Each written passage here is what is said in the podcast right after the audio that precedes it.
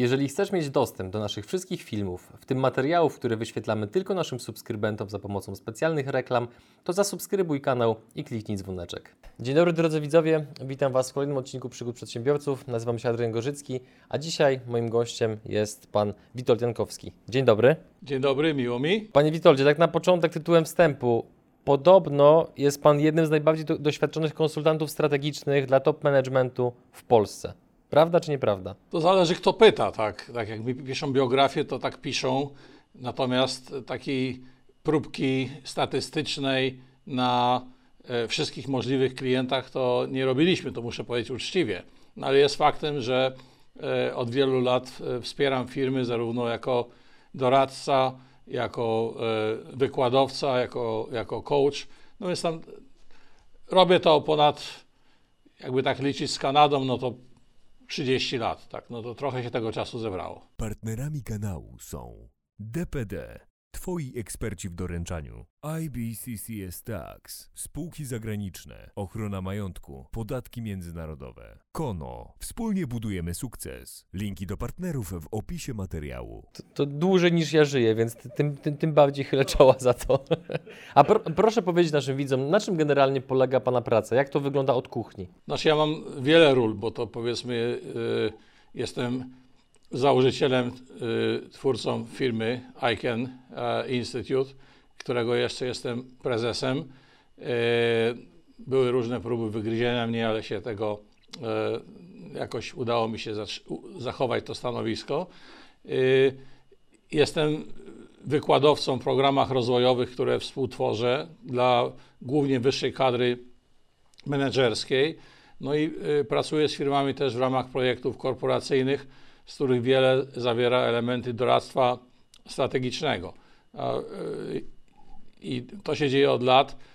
Powiem, w ostatnich latach trochę mniej pracuję bezpośrednio z klientami, no po prostu mam inne zadania i inne obowiązki. No ale wiele firm ciągle, z wieloma firmami się spotykam w różnych formatach i mogę powiedzieć, że strategia, zarządzanie strategiczne no to jest ta domena, w której się specjalizuję, no i staram się być na bieżąco, no bo tam też się pewne rzeczy zmieniają. To nie jest tak, że to jest to, czego uczyłem się trzydzieści lat temu, to niekoniecznie jest prawdą dzisiaj. A od którego momentu według Pana firma powinna tak naprawdę poświęcić właśnie uwagę zbudowaniu właściwej strategii? Zakładam, że to pra- prawdopodobnie prawdą jest, że od samego początku dobrze by było mieć e, poukładaną strategię, natomiast no, realia raczej są takie, że wielu przedsiębiorców działa troszeczkę ad hoc, e, troszeczkę spontanicznie, więc kiedy jest taki dobry moment, żeby tak właśnie z sercem podejść do tego, żeby ułożyć strategię rozwoju firmy? To ja powiem inaczej.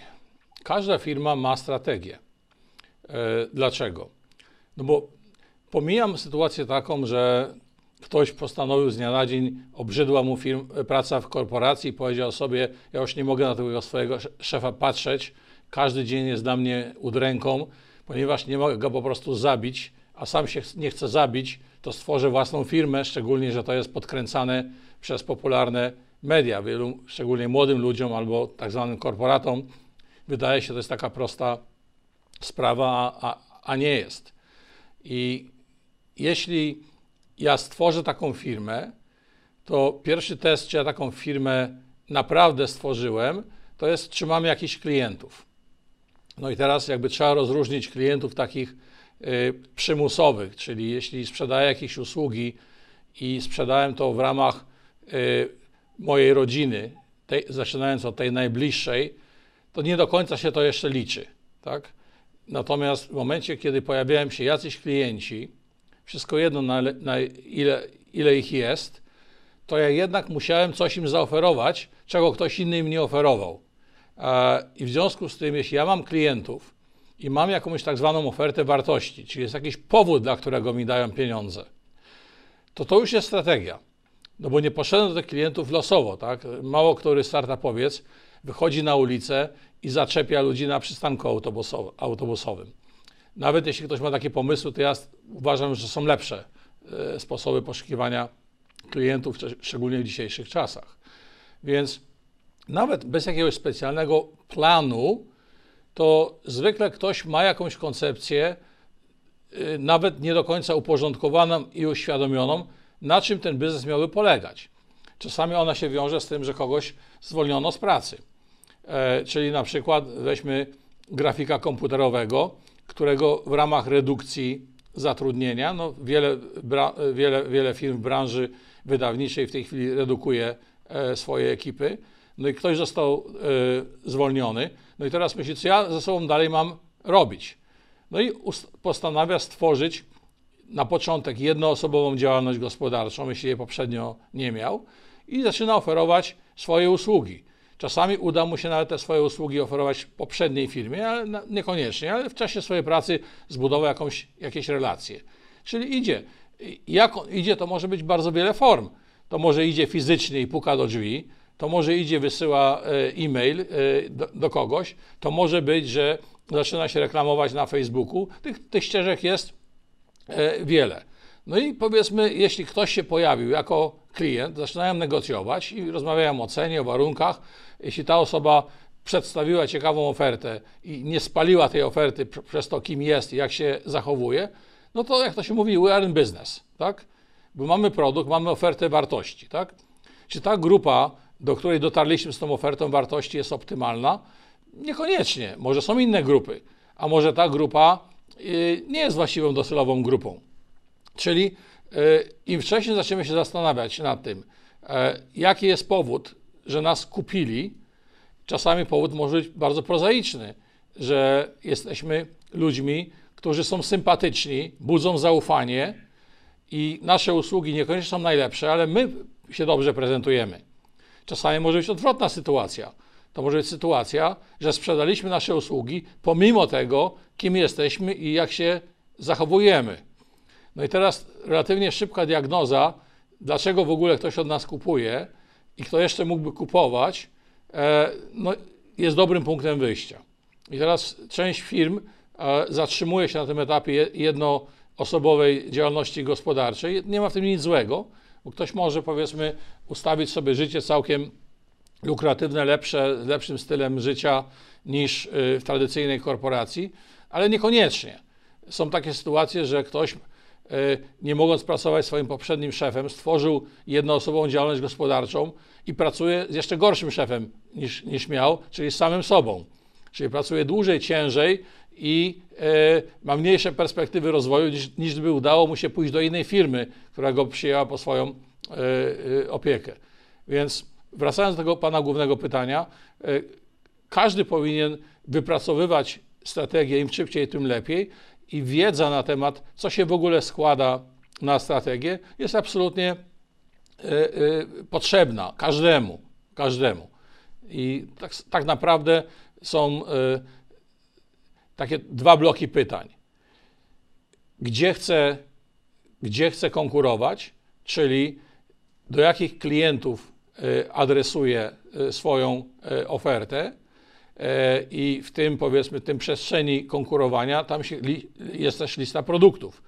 No, szczególnie osoba wcześniej zaczynająca swój biznes nie może mieć olbrzymiego portfela produktów, musi się relatywnie wąsko specjalizować. Czasami to są po prostu usługi, tak? Ale produkt to jest też usługa. No i druga, drugi blok y, pytań, zagadnień jest fundamentalny też. Czym chcę wygrywać? Czy chcę wygrywać tym, że jestem lepszym specjalistą, czyli powiedzmy moja grafika komputerowa jest na wyższym poziomie, czy będę konkurował tym, że jakość obsługi klienta jest lepsza, bo ja się lepiej wpasuję do klienta, czy będę grał niską ceną na przykład. I obie te wszystkie ko, różne kombinacje tych opcji są możliwe, ale jakieś wybory powinny być robione. I często one są robione, ale w taki sposób iteracyjny, nieuświadomiony do końca. I moja rada jest taka, a to, co powiedzieliśmy, to już jest rozpoczęcie takiego bardziej uporządkowanego myślenia strategicznego. Im wcześniej to zaczniemy, tym lepiej. I my mamy tam, powiedzmy, różne poziomy analizy strategicznej i oczywiście im firma jest większa, bardziej złożona, tym jest to proces bardziej złożony, który musi angażować większą liczbę osób.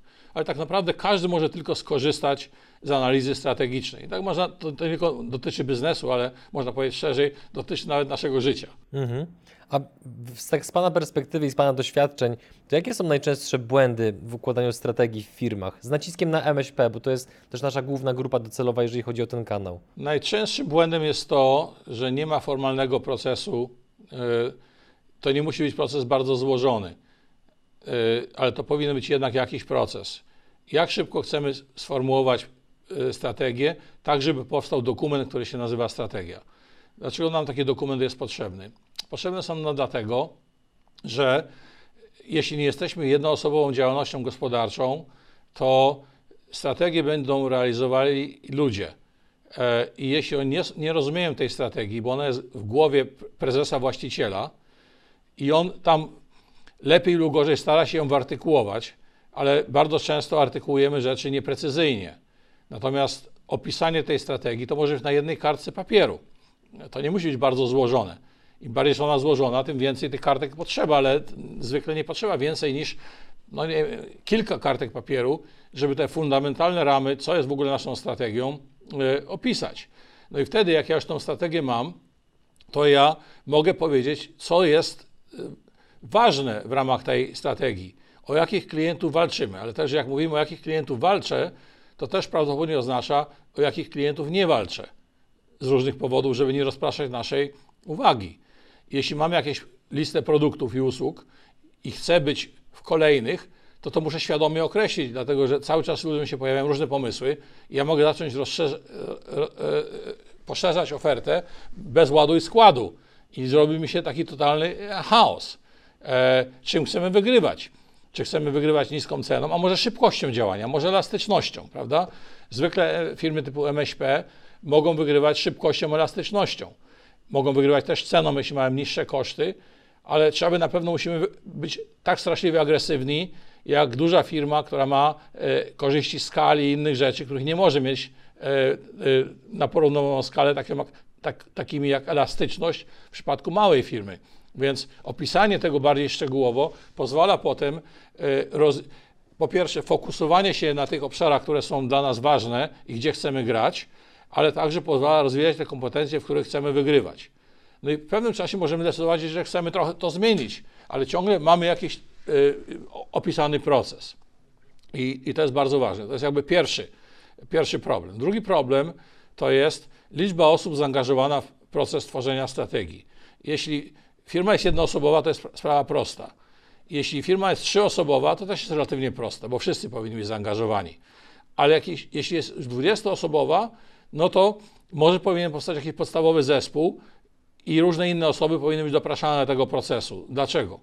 Bo po pierwsze w momencie, jak już jest więcej liczba, większa liczba osób, to nie wszyscy mają różne, takie same poziom kontaktów z istotnymi częściami tej, tego otoczenia rynkowego, w którym firma działa. Czyli jedna osoba może lepiej znać klientów, pracuje w dziale obsługi klienta i tam klienci na niego kubeł pomyj wylewają zwykle, ale on wie o co, o co chodzi. In, inne doświadczenia ma e, sprzedawca, który chodzi po klientach i dostaje z pierwszej ręki informacje, co oni chcą kupować, dlaczego nie chcą kupować, jakie mają potencjalnie plany rozwojowe, a jeszcze inne ma szef produkcji czy operacji, bo on wie, co się składa na e, koszty, on może rozumieć konsekwencje większej złożoności, e, więc jeśli nie sprawimy, aby podstawowe obszary funkcjonalne firmy brały udział w tworzeniu tej strategii, to prawdopodobnie ona będzie niepełna albo wręcz błędna, ale co więcej później ci ludzie nie będą jej efektywnie wdrażać. Ale jest jeszcze gorszy problem w momencie, kiedy mamy ludzi, to firmy, które chcą być szybko i wygrywać na dzisiejszych rynkach, musi istnieć współpraca między działami. I w momencie, kiedy ludzie nie brali udziału w procesie tworzenia tej strategii, jej do końca nie rozumieją, a widzą tylko swój swoją perspektywę, która może być bardzo wąska, to oni nie będą pracowali jako, tak, jak, jako, jako team. No jako bonus jeszcze dam czwarty problem. Tak? Poprosimy. E, czwarty problem jest taki, że wielu, e, załóżmy, że powstaje jakaś strategia i często twórcom tej strategii wydaje się, że to jest tak naprawdę już jest wygrana i przyjmijmy, że dla potrzeb tej dyskusji, że ta, ta strategia jest wdrożona. I im się wydaje, że od razu sukces jest praktycznie gwarantowany, bo wydaje mi się, a często tego uczą w wielu tam programach, na wielu szkoleniach, że głównym problemem strategii jest jej efektywne wdrożenie. I oczywiście on, to może być problem, ale to jest problem wtedy, kiedy strategia jest wygrywającą strategią, ale jej nie wdrażamy. I zaangażowanie teamu i zespołów pomaga nam w wdrożeniu dobrej strategii. Ale strategia nie, może, nie musi być właściwa, dlatego że strategia jest też pewnego rodzaju hipotezą. Czyli ja mówię sobie tak, jeśli pójdę do tych klientów i dam im taki, taką i taką cenę i taki poziom obsługi, to oni to kupią i porzucą dotychczasowego dostawcę. Ale to jest ciągle hipoteza. Może to jest hipoteza nieprawdziwa. Może się okaże, że oni wcale nie mają zamiaru e, zaakceptować tych niższych cen, wcale nie, nie mają zamiaru porzucić swoich dotychczasowych dostawców. E, I jeśli ja nie formułuję hipotezy, która zakłada związki przyczynowo-skutkowe, jeśli zrobię A, to będzie B, to mam drugi problem z zarządzaniem strategicznym, który polega na tym, że skutecznie wdrożyłem strategię, która się opiera na złych założeniach. I wtedy skuteczne wdrożenie jest większym problemem niż sama zła strategia. Więc tak naprawdę musimy patrzeć w sposób bardziej złożony. Czyli to wszystko wbrew pozorom to nie jest aż takie trudne, to nie jest rocket science. No bo tutaj nie posługujemy się jakimiś wzorami matematycznymi, to, to, nie, jest, to nie jest czarna, e, czarna magia. No ja w swojej praktyce e, zarządzania, zarządzania i moją firmą, i także w pracy z klientami staram się maksymalnie upraszczać do poziomu takiego, gdzie to nie jest banał i trywia.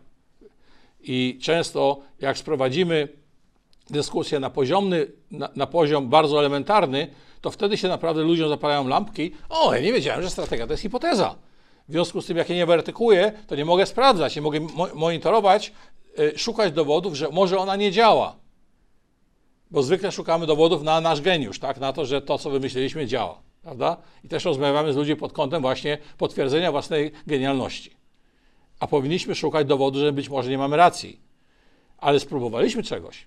Mamy szansę nauczenia się. Jeśli my iteracyjnie uczymy się częściej i szybciej niż nasi rywale, to my będziemy wygrywać. W szkole podstawowej czy w szkole średniej, na języku polskim, jak się uczy e, pisania, to, to zawsze jest jakiś wstęp, jest rozwinięcie, jest zakończenie. W poszczególnych częściach też muszą być pewne elementy. I teraz, pozostając w temacie strategii, czy jest jakiś taki, powiedzmy, z braku lepszego słowa użyję go, szablon, który powoduje, że układając strategię w swojej firmie powinieneś najpierw zwrócić uwagę na to, potem na to, potem na to, a na końcu na to. Czy taki szablon jest? A jeżeli go nie ma, to czym się kierować układając taką strategię, żeby te hipotezy były możliwie jak najlepiej postawione? Może powiem inaczej. Są pewne elementy y, tego procesu tworzenia strategii, które powinniśmy mieć i powinniśmy je wykonać. Czyli y, pierwsza kwestia.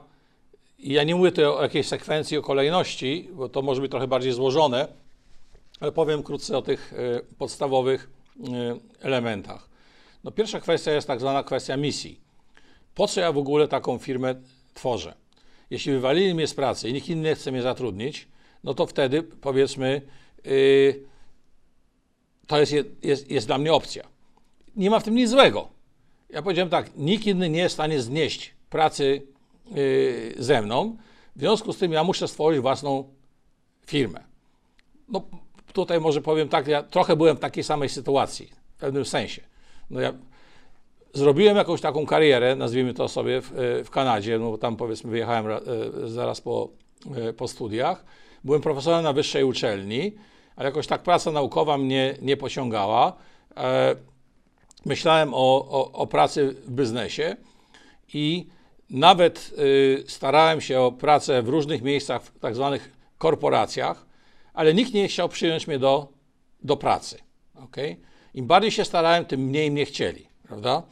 No i powiedzmy, w momencie, kiedy chciałem pracować w biznesie, wydawało mi się, że mam jakieś y, kompetencje, to została mi tylko jedna ścieżka. E, skoro nie chcą mnie zatrudnić, to ja muszę się sam zatrudnić pierw. Prawda? E, I powiedzmy, no... Już trochę wiem lepiej, dlaczego nie chcieli mnie zatrudnić. Dlaczego? No może za duża arogancja, y, też taka zbyt duża łatwość kontestowania opinii, więc wiele rzeczy, które są y, dobre u przedsiębiorcy, u menedżera korporacyjnego nie są dobre bo trzeba być tam dobry w polityce, jakby w rozgrywaniu ludzi, większej inteligencji emocjonalnej. No, do dzisiejszego dnia no wszyscy mi to mówią, szczególnie moja rodzina, że moja inteligencja emocjonalna nie jest na najwyższym poziomie w rozumieniu takim, jako zdolność odczuwania cudzych emocji i wpasowywania się w tą, w tą emocję. Więc ja czasami jestem po prostu zbyt obcesowy i nie, nie biorę tego pod uwagę. Nie mam te, nie, to, to jest, powiedzmy, albo spaczenie genetyczne, ale już moich rodziców nie mogę pozywać o, o, o to, e, albo jakieś inne kombinacja innych czynników, prawda? Skompensowane, wydaje mi się, jakimiś atutami także, tak? E, natomiast dla mnie akurat droga przedsiębiorcy była drogą dla mnie w sumie słuszną, bo to, co było wadą dla mnie jako osoby, która mogła być w korporacie, stała się tutaj zaletą. Dlatego, że każdy przedsiębiorca musi być kontestatorem w jakimś sensie, bo on rzuca wyzwanie rynkowi, rzuca wyzwanie status quo jakiemuś, bo albo chce wejść w jakąś niszę, która nie była obsługiwana, albo chce komuś zabrać coś. Ale musi mieć na tyle siłę woli, żeby to zrobić. Nie bać się, powiedzmy, co powiedzą inni, tak? No a w korporacji no, trzeba się zastanawiać bardzo mocno, co powiedzą inni.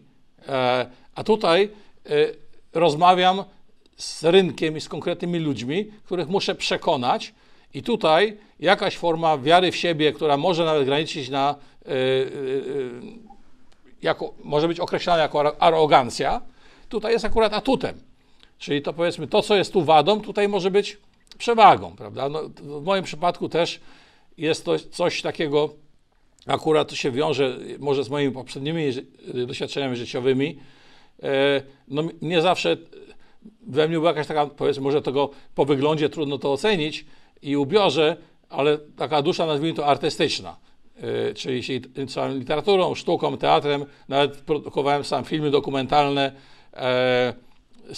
starałem się o, o, o przyjęcie do szkoły filmowej w Łodzi na, na ten wydział reżyserski. Zdałem wszystkie egzaminy, tam były trzy, trzy etapy, ale z braku miejsc mnie tam, powiedzmy, nie przyjęto. Dostałem ofertę studiowania w Moskwie, ale jakoś wtedy nie rajcowała mnie ta wizja studiowania w Moskwie, no i, powiedzmy, poszedłem inną, inną ścieżką, ale, powiedzmy, z tej części, powiedzmy, mojego doświadczenia, no atutem było takie myślenie w kategoriach y, tworzenia jakiegoś, no bo y, biznes, szczególnie w tej fazie tworzenia, ale nie tylko, w fazie rozwoju, zawiera element kreacji, bo każda firma jest inna i w tym sensie jej twórca jest jakimś takim demiurgiem i, i żeby ta firma żyła, to musi też to, to, ten swój byt cały czas rozwijać i budować, tworzyć na na nowo, bo, bo, bo w przeciwnym razie ta firma się zatrzyma i zdegeneruje. Więc e, wydaje mi się, że no i też e, w korporacji przestrzeń dla takich kreatorów istnieje, ale zwykle w tej przestrzeni, która się wiąże ściśle z innowacją, tak? E, i na samej szczycie organizacji, ale jest wiele miejsc, że tam w tych in-between tak zwanym, to to różnie To to różnie bywa. Oczywiście firmy się też zmieniają, korporacje się zmieniają, starałem się być bardziej otwarte na, na takie, powiedzmy, y, osoby bardziej buntownicze i niepokorne, ale to jest proces i nie wszystkie te struktury się zmieniają w takim samym, w takim samym, w takim samym czasie. W takim samym czasie. Zdaje Pan sobie na pewno sprawę, że ma Pan ogromną lekkość wypowiedzi, natomiast ja jako prowadzący muszę tutaj pilnować pewnej struktury wywiadu, stąd, stąd muszę powtórzyć pytanie, od którego odpłynęliśmy troszeczkę. Czyli, no, trochę odpłynęliśmy. Tak, czyli jak, jak powinien być skonstruowany dokument, w którym jest opisana strategia? Nawet ta, właśnie A, wraca do strategii, dobrze, czyli misja. Jak tak, tak, pan, ale musi Pan mnie pilnować, ja nie mam pretensji o to, bo, powiedzmy, w pełni doceniam pa, pa, Pana rolę, także proszę mnie sprowadzać na nie. Czyli pierwsza misja, po co w ogóle ta firma jest? Tak, ale skupmy się tego, skupmy się, żeby ta strategia była na jednej kartce, bo to tak brzmi generalnie bardzo no ciekawie. No, czyli misja, tak? tak? Druga jest to wizja, tak? Czyli jak, jak widzę swoją, siebie i swoją organizację za trzy lata, tak? E, czy dwa razy większą, czy taką samą, czy pracuje w tym moja rodzina i ktoś tam jeszcze, i ktoś tam jeszcze. Czyli muszę mniej więcej z grubsza mieć jakąś taką e, koncepcję. No i teraz, jak wiem, gdzie chcę zmierzać, no to muszę zastanowić, jak ja to zrobię. No i ta strategia, no to jest jakby próba przełożenia wizji na sposoby dotarcia do tego, gdzie chcę być za trzy lata. Tak? Czyli za, te perspektywy mogą być długie, mogę, mogę mieć kilka takich wizji za dziesięć, za trzy, za rok, prawda? To jest wszystko ok, ale to się nie stanie magicznie. Jeśli ja chcę, powiedzmy, zarabiać trzy razy więcej i pracować mniej, no to to się nie stanie w ciągu trzech lat. Raczej nie. Prawdopodobnie będę pracować ciężej, a zarabiać będę może trochę więcej. Ale ile? Tak? Co mnie zadowala? Jak duża firma? Trzy osoby, pięć osób, dziesięć osób za rok, za trzy lata? To, na to wszystko muszę się opisać i w pewnym sensie wizja definiuje mój, mój poziom aspiracji. Im dłuższa wizja, tym bardziej istotne jest, żeby ten poziom aspiracji był opisany. I dla niektórych ta właśnie mała firma jest ok, MŚP jest ok i często może być ok, ale nie musi być ok, bo świat się też zmienia i często te M Ś P zderzają się z dużymi globalnymi graczami, które na przykład pracują w ramach franszyzy i zaczynają wchodzić na nasze rynki, gdzie nam się wydawało, że one są bezpieczne. Czyli, czyli, kolej, czyli mamy tak, misja, wizja, strategia, o czym mówiłem w postaci tych poszczególnych elementów. No i musimy tą strategię przełożyć taktycznie też na to, e, co konkretnie musi zadziać dzień po dniu. E, przełożyć ją na jakieś konkretne takie milestones, czyli co będę robił, e, też sformułować te hipotezy. Jakie są dowody, że to działa, jakie są dowody, że to nie, nie, nie działa. Czy aby na pewno tą strategię e, wdrażamy. Czyli przechodzimy na tą kwestię operacjonalizacji e, e, strategii. Jak to mamy zrobione w małej firmie, no to nie mamy wiele osób, którym trzeba przypisać, co oni powinni robić. Większa firma wymaga jakiegoś takiego kaskadowania celów. I zwykle te M Ś P, problemy strategiczne, takie większe, innej jakości pojawiają się, gdy pojawia się szczebli, średni, średni szczebel zarządzania. Bo jak było nas tak mało, że wszyscy wiedzieliśmy, co kto robi, to nie było potrzeby bardzo szczegółowej kaskady celów. W momencie, gdy jest pośredni szczebel zarządzania, to już w tym momencie prezes rozmawia rzadziej z poziomem operacyjnym i ma, ten, ma pośrednika. No ale temu pośrednikowi trzeba przypisać cele, a on potem musi kaskadować je, je w dół. No się troszeczkę zaczyna komplikować, ale nie aż tak bardzo, że nie dałoby się tego, tego zrobić. No i potem jest kwestia no, zarządzania strategicznego. No powiedzmy, jest taki lub, że znowu musimy sprawdzać, czy wdrażamy, aby na pewno i czy aby, na, aby to ma sens. Więc ten schemat nie jest taki złożony. I powiedzmy, możemy sobie sami na prędce jakby coś takiego opisać. My mamy takie narzędzia, które w naszych programach rozwojowych po prostu dajemy, yy, dajemy uczestnikom bez żadnych dodatkowych kosztów. Yy, więc tu się różnimy od jakiejś takiej typowej firmy doradztwa strategicznego, które trzymają te narzędzia yy, pod kluczem, żeby klienci nie stali się zbyt mądrzy i nie, nie przestali potrzebować. No to my trochę działamy odwrotnie, bo my te nasze doradztwo strategiczne raczej dajemy przy okazji w ramach programów rozwojowych i traktujemy jakiś proces tworzenia strategii jak proces rozwojowy, gdzie w kolejnej iteracji już ci zarządzający firmami nie będą musieli korzystać z nas w takim samym stopniu jak poprzednio. Tam coś zawsze się tam może znaleźć, no bo my szukamy cały czas nowych rzeczy, ale w tych podstawowych kwestiach ten elementarny warsztat, co się kryje za procesem formułowania, update'owania e, strategii i zarządzania strategicznego, no to powinni mieć opanowane relatywnie szybko. Mhm. A proszę powiedzieć, bo wyobraźmy sobie, że mamy przedsiębiorcę, który obejrzał ten wywiad, a zagłębił się w temat właśnie strategii, stwierdził, że okej, jest to potrzebne jego firmie, zabrał się do pracy nad tym, przydzielił do tego pewnych członków zespołu, żeby właśnie pokryć te kluczowe e, obszary funkcjonowania firmy. Strategia została napisana i teraz co zrobić, żeby to nie był moment, w którym ta strategia ląduje w szufladzie i nigdy do, nigdy do niej więcej nie wraca, bo ich potem z powrotem przytłacza bieżączka, tylko że faktycznie do tej strategii wracają i starają się testować te hipotezy, które sobie w niej założyli. Jak, jak do tego podejść? No bo, bo strategia sama w sobie nie może być oderwana od, od zarządzania strategicznego. I zarządzanie strategiczne jest integralną częścią. Czyli teraz jak ja opisałem strategię i mam jakieś konkretne wskaźniki, które mierzę, no to obserwuję. Zakładałem, że ta strategia zwiększy mi sprzedaż, a nie zwiększyła. No to dlaczego nie? Czy dlatego, że jej nie wdrożyłem? No, często jest na przykład tak, że tu mówię nie, nie o jednoosobowej czy trzyosobowej firmie, a troszeczkę większej, która może być ciągle w kategorii M Ś P, zarząd wymyślił jakąś tam strategię. Ale na przykład ekipa handlowa pracuje w taki, taki sposób, że handlowcy sami decydują, kogo będą odwiedzać. No i tak naprawdę co tydzień raportują, ile sprzedali i ile mają tych szans sprzedażowych. No i teraz jak my nie zabierzemy prawa do tego, żeby to oni decydowali, kogo mają odwiedzać, tylko i nie powiedzieli, że jeśli chcemy my pozyskać tylu i tylu nowych klientów, których nie mieliśmy, to musicie się z nimi kontaktować, no to nie ma szans, żeby taka strategia była yy, wdrażana. W związku z tym, jeśli nie przełożymy tego na cele do poziomu operacyjnego i one nie, razem, jakbyśmy od dołu zaczęli zastanawiać się, patrząc na te cele, które mają ludzie w firmie, yy, jak wygląda strategia firmy i byśmy powiedzieli, no nie mamy pojęcia, jak wygląda strategia firmy.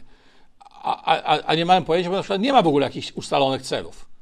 No to wtedy nic nie mierzymy tak naprawdę, tylko mierzymy przychody i zyski na koniec dnia. No to wtedy, powiedzmy, jest bardzo ciężko zarządzać strategicznie. Tym bardziej zarządzanie strategiczne to nie jest tylko sprawdzanie, czy strategia jest realizowana, ale także sprawdzanie, czy ona ma sens. No bo zarządzanie strategiczne to znowu jakby są trzy wyzwania. Pierwsze, co zmienić? No jeśli strategia działa i ją wdrażamy, to na razie nic nie trzeba zmieniać. Ale jeśli trzeba coś zmienić, no to co zmienić? Druga kwestia, w co zmienić? Tu jest już kwestia innowacji, zastanawiania się, to nie działa, to, to co powinniśmy zrobić. Ale trzecie, jak spowodować zmianę? Czyli znowu, jak ludzi nie przekonamy, przywództwo yy, i nie damy im jakichś celów, wskaźników, nie zmodyfikujemy tego, to się nie będzie, to się nie będzie działo po prostu. Mhm. A kiedy jesteśmy w stanie określić, bo a czy, częściowo podejrzewam, że znam odpowiedź na to pytanie, ale kiedy jesteśmy w stanie określić, pracując nad strategią swojej firmy, że ta strategia, którą ułożyliśmy, że ona jest dobra, ale w sensie takim, że jest realna, że postawiliśmy właściwe cele, że właściwie to ubraliśmy wszystko w słowa? No to też dotyczy od jakości procesu, no bo tutaj ja, ja mówię bardzo skrótowo, bo to powiedzmy, my zwykle mamy w naszych tych programach rozwojowych trzy dwudniowe warsztaty na ten temat, ale dzisiaj muszę powiedzieć bardzo to bardzo skrótowo, no bo y, powinniśmy patrzeć na zewnątrz, jakie są trendy, e, jakie są niepewności, co wiemy, czego nie wiemy, gdzie są znaki zapytania, jaka jest y, konkurencja, z kim chcemy wygrywać, gdzie są nasze silne, gdzie są nasze słabe e, strony, relatywnie, tak, w stosunku do, y, do konkurencji. Jeśli nie wykonamy tej takiej podstawowej pracy analitycznej, znowu to nie musi być bardzo złożony proces, ale on musi być wykonany, no to trudno, żeby te nasze wybory miały sens. No i teraz, jeśli my tą pracę domową wykonaliśmy, no to musimy starać się wdrożyć elementy tej strategii. Czasami nie musimy wdrażać całej strategii, ale możemy zrobić testy. Czyli na przykład, jeśli mam pewną hipotezę, ale mam wątpliwości, no to nie muszę na przykład zmieniać celów moich handlowców, że oni coś spróbowali, ale mogę wysłać handlowców do grupy klientów e, z nową ofertą, i zobaczyć, czy ta oferta się sprzedaje, czy nie. Jeśli jestem firmą, która korzysta bardzo z, z kontaktu marketingowego, no to mogę na przykład zmienić ofertę na swoim sklepie internetowym albo wysłać ofertę, zrobić mailing do bazy z pewną modyfikacją. Jeśli nikt nawet nie kliknie na tą ofertę, nie ma żadnego feedbacku, no to jest jakiś gdzieś problem potencjalnie. Czasami, jeśli mamy już jakichś klientów, to dobre jest zapytanie tych klientów, których znamy, do których mamy zaufanie, bo szczególnie ci klienci, którzy nas, nas lubią, zwykle powiedzą nam prawdę, nawet przykrą prawdę, że jest jakaś luka, jest jakiś problem, tak? Więc tutaj cały, cały czas ta kwestia interakcji z rynkiem, z klientem, feedback, refleksja, działanie są absolutnie kluczowe, szczególnie na dzisiejszych rynkach. No i teraz jeśli firma po pierwsze wykona swoją pracę domową, a następnie będzie testować, to ta strategia będzie dobrą strategią. Ona w pewnym momencie może dojść do ściany, bo brak, zabraknie jej pewnych zasobów. Czyli na przykład wiele firm M S P, która wypracowała ciekawą strategię, ma ciekawą ofertę wartości dla klientów, popełnia błąd, który wiąże się z brakiem zasobów. Czyli na przykład zatrudnia nowych handlowców za wolno. Yy, Może być uzasadnione tym, że nie ma pieniędzy, ale jeśli ona ma ciekawy biznes i pokazuje, że są klienci, jest kolejka chętnych, to zwykle zdobycie finansowania nie jest aż tak trudne, jak firma ma, przeżywa trudności, bo e, w tej chwili przy tych stopach oprocentowania kapitału jest dużo, pod warunkiem, że mamy coś ciekawego rynkowi do zaoferowania. I teraz firma, e, która nie myśli też o tych perspektywie rozwojowej i implikacjach zasobowych, w tym finansowych, popełnia taki błąd, że nie rozwija się wystarczająco szybko i w pewnym momencie, w pewnym momencie dochodzi do ściany, ale pokazała już rynkowi tą nową ofertę wartości. I teraz większy konkurent, który nie ma tych braków zasobowych, skopiuje, powieli jej ofertę i zablokuje jej dalszy rozwój. A może nawet podgryzać ją na tym rynku, który już ona, ona miała. I teraz no, my mamy też taki e, ta, e, zestaw programów dla szefów sprzedaży i menedżerów sprzedaży. I tam właśnie też przychodzi wiele e, średnich firm, średniej wielkości, też mniejszych firm, e, bo tam często właściciel bezpośrednio żyje e, sprzedażą. I bardzo często mówią, ja mam tę trudność, chciałbym rozwinąć sprzedaż, ale nie mogę zrekrutować dobrych sprzedawców. Wtedy moja odpowiedź jest taka, jeśli nie możesz zatrudnić dobrych sprzedawców, zatrudnij złych sprzedawców. Yy, dlaczego? Bo największym problemem takiej firmy jest to, że ona w ogóle nie chodzi, yy, do, nie wychodzi do rynku ze swoją ofertą.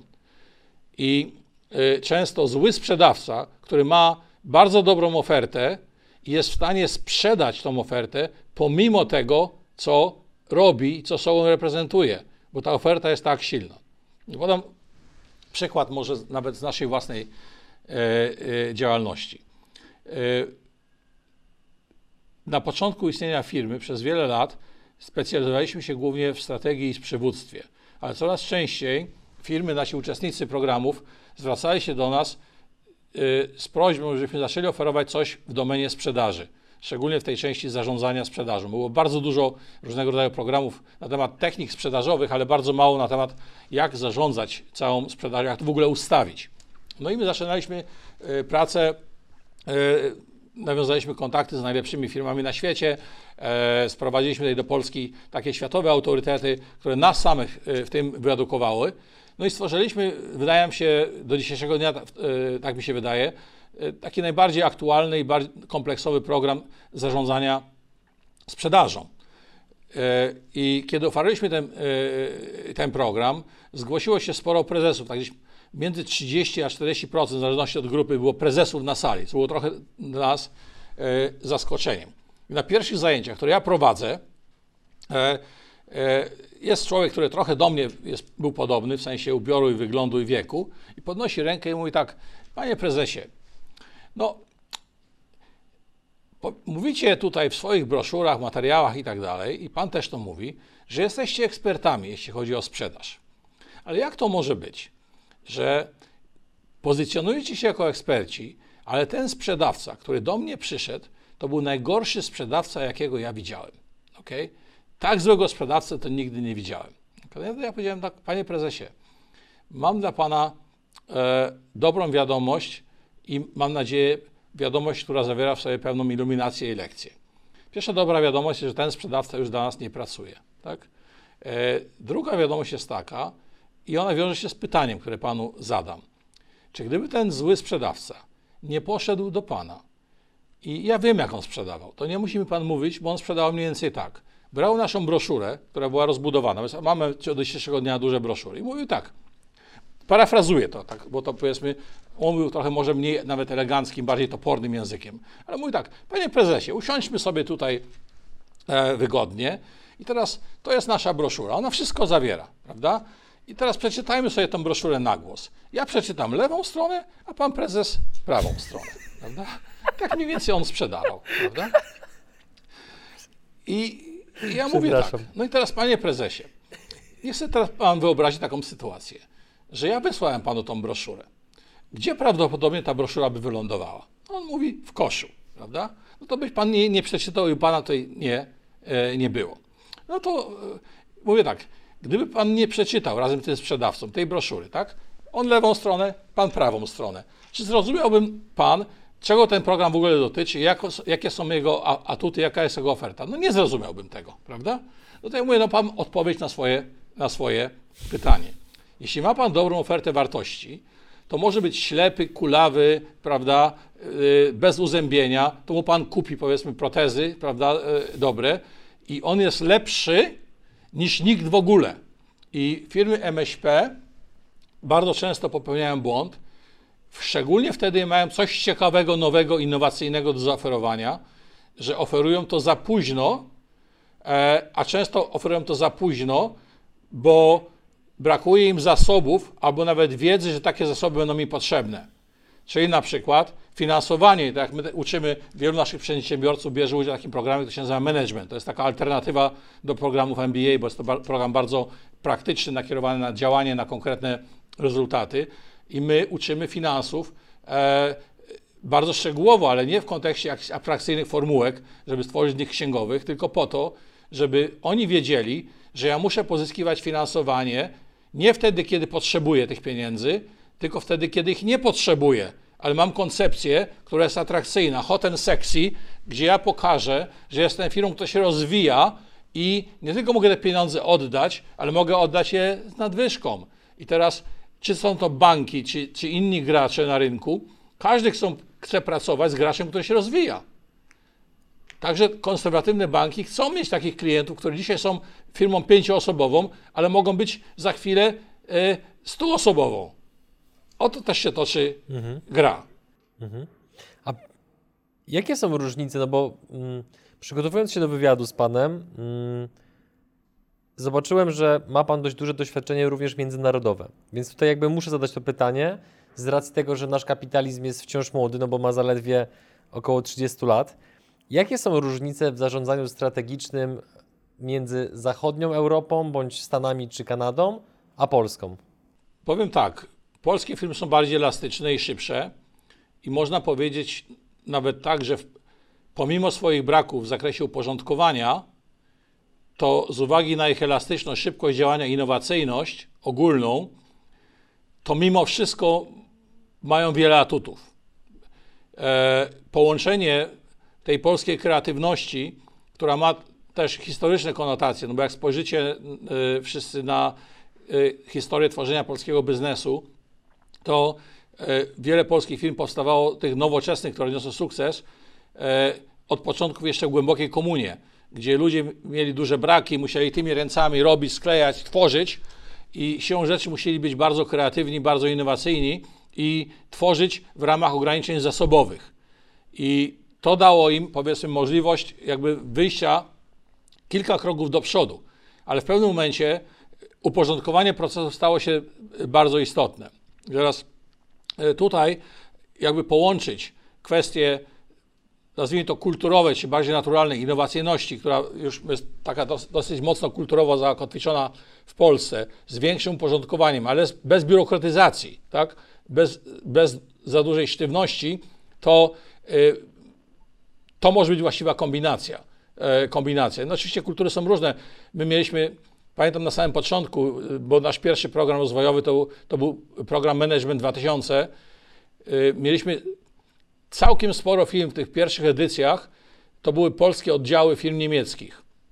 I co zauważyliśmy? Że one się rozwijały bardzo szybko i co najmniej kilka z nich relatywnie szybko zdominowały całe te, te, te, te struktury niemieckie, a wręcz przejmowało firmy matkę, e, bo tamte firmy, one były powiedzmy, firmy, to były takie firmy takie stricte inżynierskie w takim znaczeniu, no, że tutaj my mamy najlepszy produkt, najlepszą technologię, tymi ręcami, prawda? I to działało przez długi, y, przez długi czas. No ale dzisiaj w szybkim świecie musimy łączyć, musimy kombinować, musimy składać. Fajnie jest, jak jestem super ekspertem, ale jeszcze lepiej, jak jestem ekspertem i połączę to, y, y, to z innymi. Stworzę jakąś taką grupę kontestatorów, a potem powiedzmy będę grał y, tym bycie, byciem, byciem krok, y, y, krok, krok do przodów. Y, jak patrzymy po drugą, na, na drugą stronę oceanu, to tam są straszne nawet różnice geograficzne, branżowe, to tam bardzo ciężko jest, bo, bo Dolina Krzemowa to jest zupełnie co innego niż tam powiedzmy Midwest na przykład, tak? Ale tam ogólnie amerykańskie firmy historycznie były z definicji bardziej przedsiębiorcze, dlatego że tam w, w kulturze jest tak, że y, od dziecka e, uczy się przedsiębiorczości a, i też kultu zrozumienia pod, e, klienta. Ja pamiętam, to był dla mnie jeden z takich pierwszych szoków kulturowych, e, e, to on polegał na tym. E, wychodzę sobie na spacer w sobotę e, rano i co widzę? Widzę małe dziecko, tam powiedzmy pięć lat, okay? które ma tutaj ciężki taki przewieszony, taki, taki trochę plecak, czy tam coś takiego wisi, gazet, ono się prawie ugina pod ciężarem gazet. I to dziecko roznosi te gazety dom do, do domu.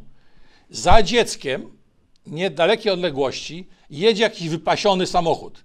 Mercedes, Lexus, czy jakiś tam a, Cadillac, tak? Ja mówię, co to w ogóle jest, prawda? I widać, że to jest, tak nie trzeba wielkiej zgadywanki, że to nie jest pedofil, tylko to jest rodzic, który pilnuje tego, tego dziecka, żeby się ono nie zabiło, żeby coś z tego się nie stało.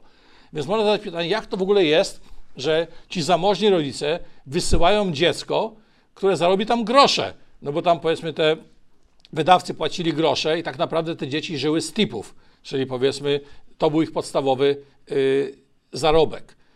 No, odpowiedź jest bardzo prosta, że rodzice chcą, żeby dziecko wiedziało, jak ciężko się zarabia pieniądze, ale z drugiej strony, żeby rozumiało, że klient daje kasę, jeśli jest zadowolony, jeśli widzi po drugiej stronie kogoś, kto jest uśmiechnięty eee, i widzi, że jak ktoś coś zrobił, obszedł więcej domów, był milszy i zarobił więcej kasy, to dostaje od razu nagrodę w postaci i satysfakcji, ale także konkretnych, konkretnych pieniędzy.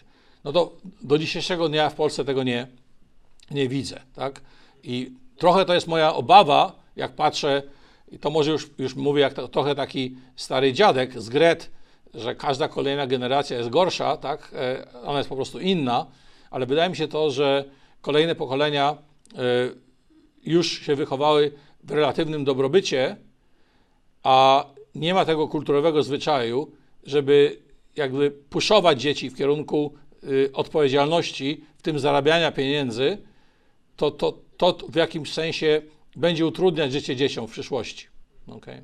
Teraz zmienię na chwilkę temat, ponieważ mm, w każdej branży zawsze, zawsze zdarzają się jakieś osoby, które powiedzmy realizują praktykę czy dany zawód w sposób średni jakościowo, żeby nie powiedzieć kiepski, bądź wręcz szkodliwy z wizerunkiem dla, dla wizerunku całej branży. I teraz jeżeli mamy polskich przedsiębiorców, którzy załóżmy po obejrzeniu tego materiału stwierdzają, ok, e, chciałbym się przyjrzeć tematowi strategii, e, słyszałem tam, że w moim mieście jest ktoś, kto takie rzeczy robi i tak dalej, no to na co taki przedsiębiorca powinien zwracać uwagę, zatrudniając konsultanta takiego m, do spraw strategii, żeby mieć pewność, że ten konsultant faktycznie zna się na rzeczy, a nie tylko udaje?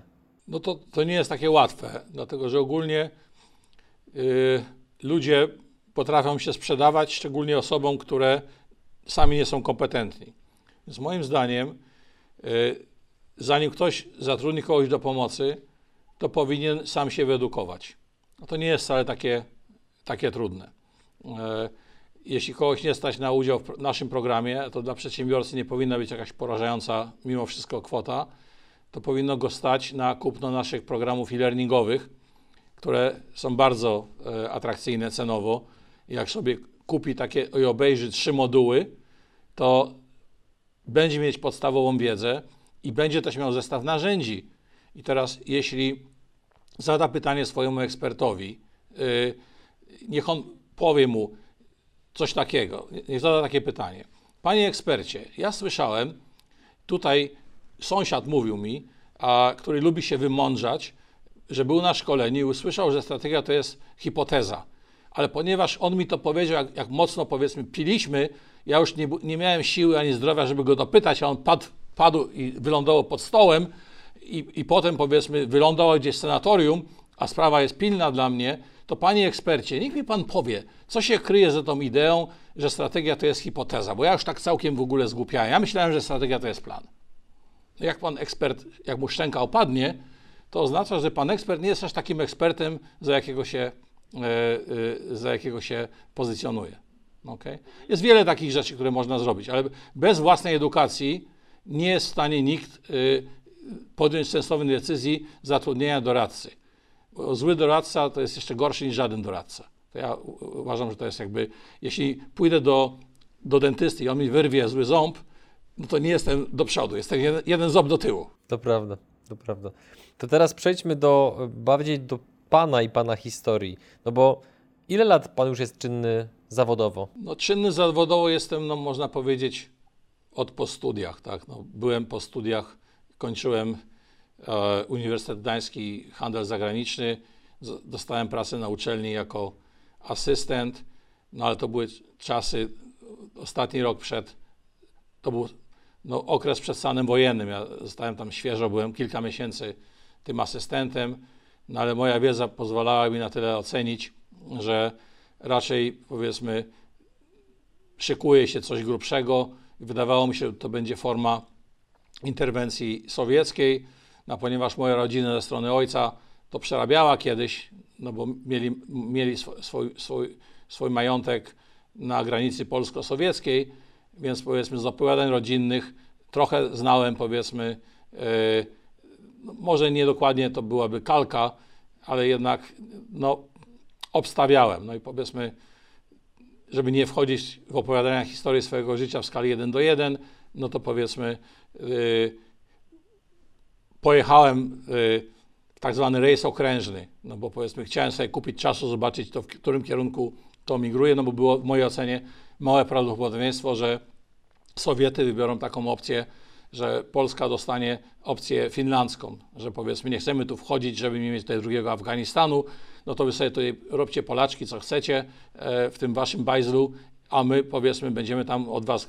kasować i nie będzie wam wolno mieć niezależnej polityki zagranicznej. Taka opcja była prawdopodobna, no ale nie wiedziałem co będzie, tak? No i Jasne. Powiedzmy, e, ponieważ rodzice założyli mi taką książeczkę oszczędnościową, to nowa generacja w ogóle nie wie, na mieszkanie i tam miałem uzbierane czterdzieści tysięcy złotych, które szybko traciły na wartości. To była książka na mieszkanie z perspektywą, że się tego mieszkania nigdy nie dostanie.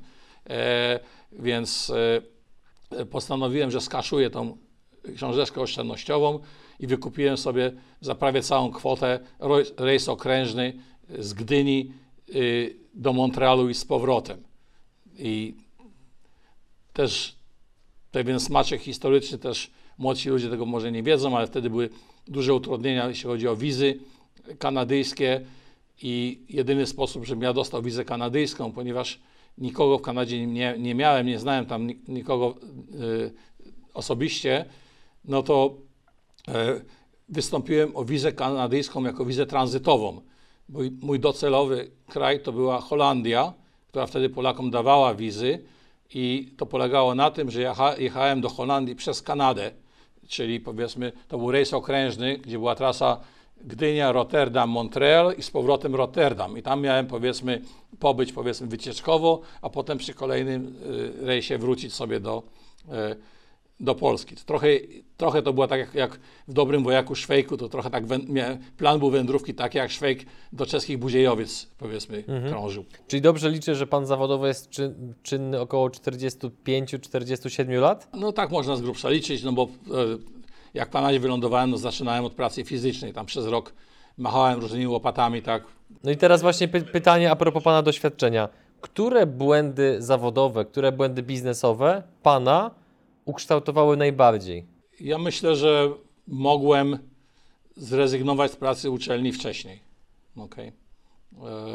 To na pewno, że za długo tam powiedzmy trzymałem się tej kariery. Jest trochę tak, że zresztą jak ja zrezygnowałem z pracy z uczelni, a szczególnie jak, jak zdecydowałem się wrócić do Polski, to zdecydowana większość moich znajomych to się pukała w głowę, że ja tu po prostu dostałem jakiegoś obłędu, że to jest jakby szal, to jest szaleństwo, no bo miałem, byłem profesorem, miałem tak zwane tenure, czyli gwarancję do, pracy do końca świata, miałem swoje, może niedużą, ale firmę doradczą, która tam powiedzmy pozwalała mi podwoić powiedzmy te zarobki, więc no byłem taki upper middle class, tak?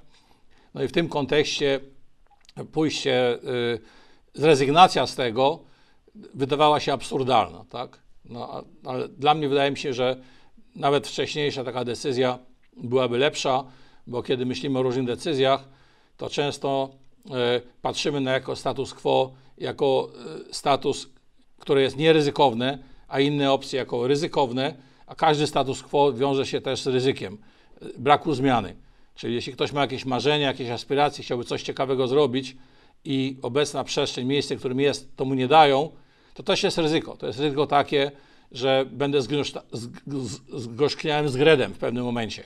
albo się wypalę, albo wreszcie powiem swojemu szefowi, co tak naprawdę o nim myślę i mnie wywalą z roboty, tak?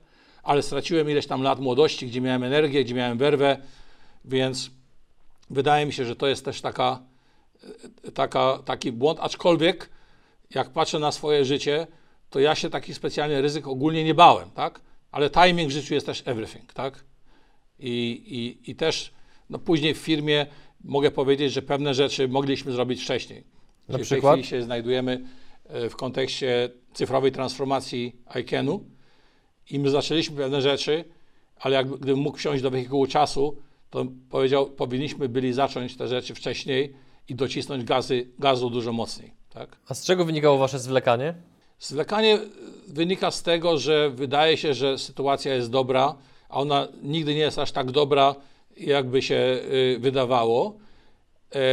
To wprowadza nas w sferę komfortu i powinniśmy cały czas się z tej strefy komfortu wyprowadzać. Czyli zadawać trudne pytania, zastanawiać się, czy gdybyśmy na przykład tworzyli firmę od zera teraz, czy ona by tak samo wyglądała.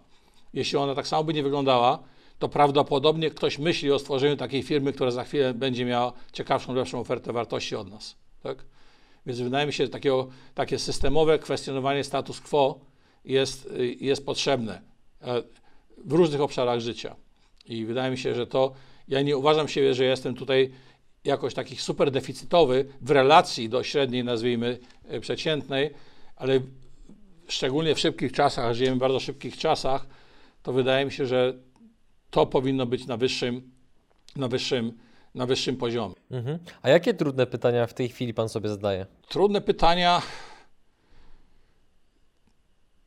to są zwykle pytania takie, na które trudno odpowiedzieć. To znaczy, jak będzie ewoluował rynek. Są takie decyzje, które trzeba podjąć i ciężko jest je odwrócić. No i staramy się takich decyzji unikać, ale jednak posuwać rzeczy naprzód, czyli przekładać trudne decyzje na etapy. Yy, więc więc yy, cały czas są trudne yy, dylematy. Yy, to mogą być, jak szybko się rozwijać, gdzie na przykład rozpocząć ro, rozwój międzynarodowy. My już działamy międzynarodowo. Yy, mamy klientów znaczy korporacyjnych, dużego klienta, bardzo dużą firmę yy, farmaceutyczną. Robimy yy, projekt w Szanghaju, w Toronto i, i, i w Warszawie jednocześnie, ale chcielibyśmy robić więcej. Chcielibyśmy też wyjść z programami bardziej digitalnymi. Mamy też ciekawą ofertę wydawniczą w tej chwili. Odeszliśmy od tradycyjnych wydawnictw na rzecz pewnego serwisu i chcielibyśmy wyjść na ościenne rynki, na które rynki powinniśmy pójść. Czy sami, czy z partnerami. Jeśli z partnerami, to z jakimi? Tam jest wiele rzeczy i e, nie możemy testować wszystkiego w tym samym czasie. To jest też ten problem. Więc takie zdefiniowanie, gdzie powinniśmy fokusować się, żeby testować, też jest istotne, bo nie mamy nieograniczonych zasobów do testowania, a największym, y, najważniejszym zasobem, który strategicznie jest, jest, jest wąskim gardłem, to jest uwaga samego szefa, czy kluczowych menedżerów. I tutaj potrzebna jest jakaś mimo wszystko ostrożność, ale też cały czas jakby y, szukanie odpowiedzi nie, paradoksalnie. Nie tylko odpowiedzi tak, ale odpowiedzi nie, czego rynek nie kupuje, żeby nie tracić czasów i zasobów. Na początku naszego wywiadu powiedział pan, że kilkukrotnie próbowano pana wygryźć z ICAN Institute. Dlaczego próbowano to zrobić? I nie, no trochę, dlaczego, że, trochę i dlaczego im się nie udało? Powiedzmy, bo to powiedzmy, to, to mówię wygryźć w rozumieniu takim, że... Y, to ja próbowałem sam siebie wygryźć, na przykład delegując pewne rzeczy osobom, które jeszcze nie były gotowe na to, tak? Yy, więc musiałem potem się cofać. Trochę to było robione, może nie zawsze w sposób taki uporządkowany, jak, jak, yy, jak byśmy chcieli. Yy, błąd, który ja popełniłem, powiem o takim błędzie, on często też dotyka, yy, dotyka yy, firm M S P, które doszły do takiego poziomu, że muszą pozyskać menedżerów, bo sami nie są w stanie ogarnąć biznesu. Mhm. To jest taka, jest taka obszar, czyli jak, do, jak firma jest dobra, ona się rozwija, ona wchodzi na taki poziom, gdzie jest za duża, aby być zarządzana jako mała, bo szef już tego wszystkiego nie ogarnia, ale jest za mała, żeby mieć wszystko to, co potrzeba, które ma duża firma. I to jest coś, co się nazywa y, taką strefą śmierci. W języku angielskim jest taki termin no man's land, taka ziemia niczyja. I firma ma do wyboru dwie opcje. Albo się cofnąć, wrócić do bycia małej, ale z tym się wiążą też jakby komplikacje. Dzisiaj nie chcę specjalnie za dużo w to, na to wchodzić. Albo zrobić taki leapfrog, skoczyć do przodu. Żeby skoczyć do przodu, trzeba mieć zasoby. Jeśli zdobędziemy finansowanie, albo sami zgromadziliśmy z środków własnych możliwe finansowanie, no to możemy na przykład zatrudnić y, ekspertów. No i często jest tak, ten prezes mówi, to ja rezygnuję z pozycji prezesa i zatrudnię sobie takiego dyrektora zarządzającego. Czyli zatrudnię na przykład kogoś, kto pracował dla korporacji, no bo on wie, jak moja firma powinna wyglądać za jakiś czas, bo on już tam był. I bardzo często to się źle kończy. Yy, dlaczego? Bo ktoś był korporatem yy, długo, to nie do końca wiadomo, czy to jest właściwa osoba, bo być może on nie ma doświadczenia właśnie w zakresie rozwijania biznesu z tego punktu, w którym my jesteśmy, do, do innego punktu. Być może awansował, bo jest dobry w grach politycznych, yy, korporacyjnych. Znowu, być może odniósł swój sukces pomimo tego, co robił yy, merytorycznie, a może organizacja się bardzo rozwijała, bo to była duża korporacja, miała duże zasoby, wchodziła w rynek, yy, który się sam rozwijał i awansowała organicznie menedżerów, którzy się sprawdzili na jednym poziomie, na wyższy poziom. I ktoś doszedł do poziomu swojej niekompetencji i myśmy go zatrudnili, kiedy on już był niekompetentny. I to się zwykle źle kończy i myśmy takie błędy popełnili. Czyli trochę sam, ja ze z moim wspólnikiem, bo to nie, w moim biznesie jest jeszcze mój wspólnik, mamy fifty fifty yy, biznes, popełniliśmy takie błędy.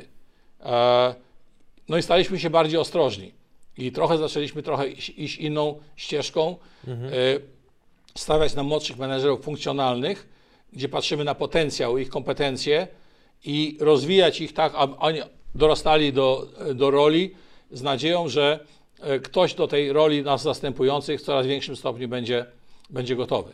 I teraz mhm. jeśli chcemy iść trochę bardziej na skróty y, i cały czas można też rozważyć inną opcję, ale tak jak powiedziałem, to jest trudne. To jest szukanie w większych firmach ludzi, którzy awansowali, ale robili projekty, które wymagały od nich tworzenia bytów o charakterze rozwojowym i oni to dowozili. Czy na przykład ktoś w swoim C V miał misję, żeby otworzyć oddział w Rumunii. Zaczynał z trzema pracownikami i skończył z pięćdziesięcioma. I teraz otworzył ten oddział w Rumunii, ale korporacja z jakichś tam powodów nie dała już mu tej przestrzeni do rozwoju. I ponieważ wszystkie y, pozycje, gdzie on mógłby awansować w ramach struktury, a on już w tej Rumunii nie chce mieszkać, na przykład ze względów rodzinnych, to on już tam się jakby wypalił, bo nie ma gdzie awansować i może szukał miejsca w jakiejś innej korporacji, ale nie zawsze to jest, to jest możliwe, szczególnie w dzisiejszych czasach, gdzie korporacje tną etaty często i spłaszczają e, struktury. Czyli nie może czekać, aż ci obecni szefowie albo ich wywalą, albo umrą, e, albo przejdą na emeryturę. I takie osoby, których jeszcze nie wywalono, ale już chcieliby coś innego robić, tam są zablokowani, oni mogli być może być takim dobrym dyrektorem zarządzającym. Mhm. Ale oni muszą wykazać się tym, że oni prowadzili jakieś projekty rozwojowe.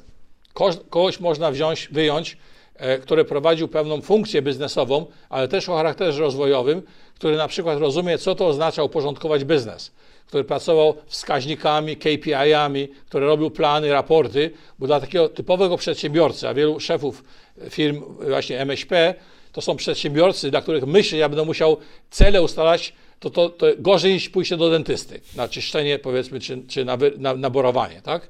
Bo to jest charakterologicznie, jestem tego nie niezdolny, prawda? Aż mi tam się w bechu wszystko wywraca. I taka osoba, która była w stanie pracować w korporacji, ale jest przedsiębiorcza i nawiąże tą więź i rozmawia z szefem wspólnym językiem, to jest taki idealny kandydat. No i my ciągle też jesteśmy otwarci na takich ludzi. Cały czas takich ludzi szukamy i znajdujemy też korporatów. Mamy takie rekrutacje, gdzie ci korporaci wnieśli też coś do nas, mhm. tak?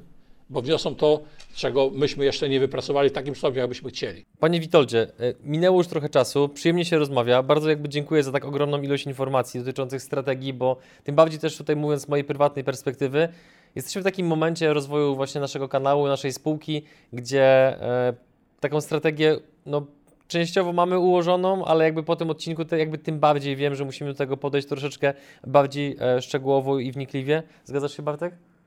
Bartek kiwa głową, że, że, że się zgadza, mój wspólnik. E, natomiast zgodnie z tradycją mm, w naszym programie zawsze na koniec wywiadu robimy konkurs. Więc panie Witoldzie, jakie jest pytanie konkursowe i co będzie nagrodą? Pytanie konkursowe jest takie. Jaki jest główny w tej chwili dylemat czy problem państwa, który w waszej ocenie ogranicza wasz biznes, perspektywy rozwoju i jak go rozwiązać? Ja postaram się y, też jakoś odpowiedzieć poprzez, ale to już powiedzmy ustalimy sobie, jaki jest ten kanał, y, gdzie ja tą odpowiedź miałbym dać. I najciekawszy taki dylemat, który zmusi mnie do myślenia, y, y, proponuję bonus, nagrodę, którą będzie subskrypcja do naszego nowego serwisu, który się nazywa I CAN Business Insight, który zawiera w sobie dwa magazyny, to jest y, I CAN Management Review i M I T Sloan Management Review Polska, plus wiele różnych ciekawych rzeczy typu nagrań, podcastów, taki powiedzmy stały serwis, który stymuluje, pokazuje nowe trendy, nowe narzędzia dla tych wszystkich osób, które są zainteresowane rozwojem swojego biznesu i swojej kariery. Drodzy widzowie, ja tylko dodam, że odpowiedzi na ten konkurs proszę zostawiać w komentarzu pod filmem na YouTubie. Tam również pan, panie Witoldzie, będzie mógł się odnieść do tych właśnie wybranych problemów, bądź do tego najciekawszego, który zostawiam nasi widzowie. A tymczasem ja ze swojej strony bardzo dziękuję za rozmowę. Życzę panu wszystkiego dobrego. Jestem pod ogromnym wrażeniem, że mając sześćdziesiąt cztery lata ma pan umysł ostry jak brzytwa. Niesamowicie ciekawie się z panem rozmawia, więc mam nadzieję, że do zobaczenia na żywo prędzej niż później. Super, bardzo dziękuję. Pozdrawiam pana i pozdrawiam państwa. Drodzy widzowie, do zobaczenia w kolejnym odcinku. Cześć.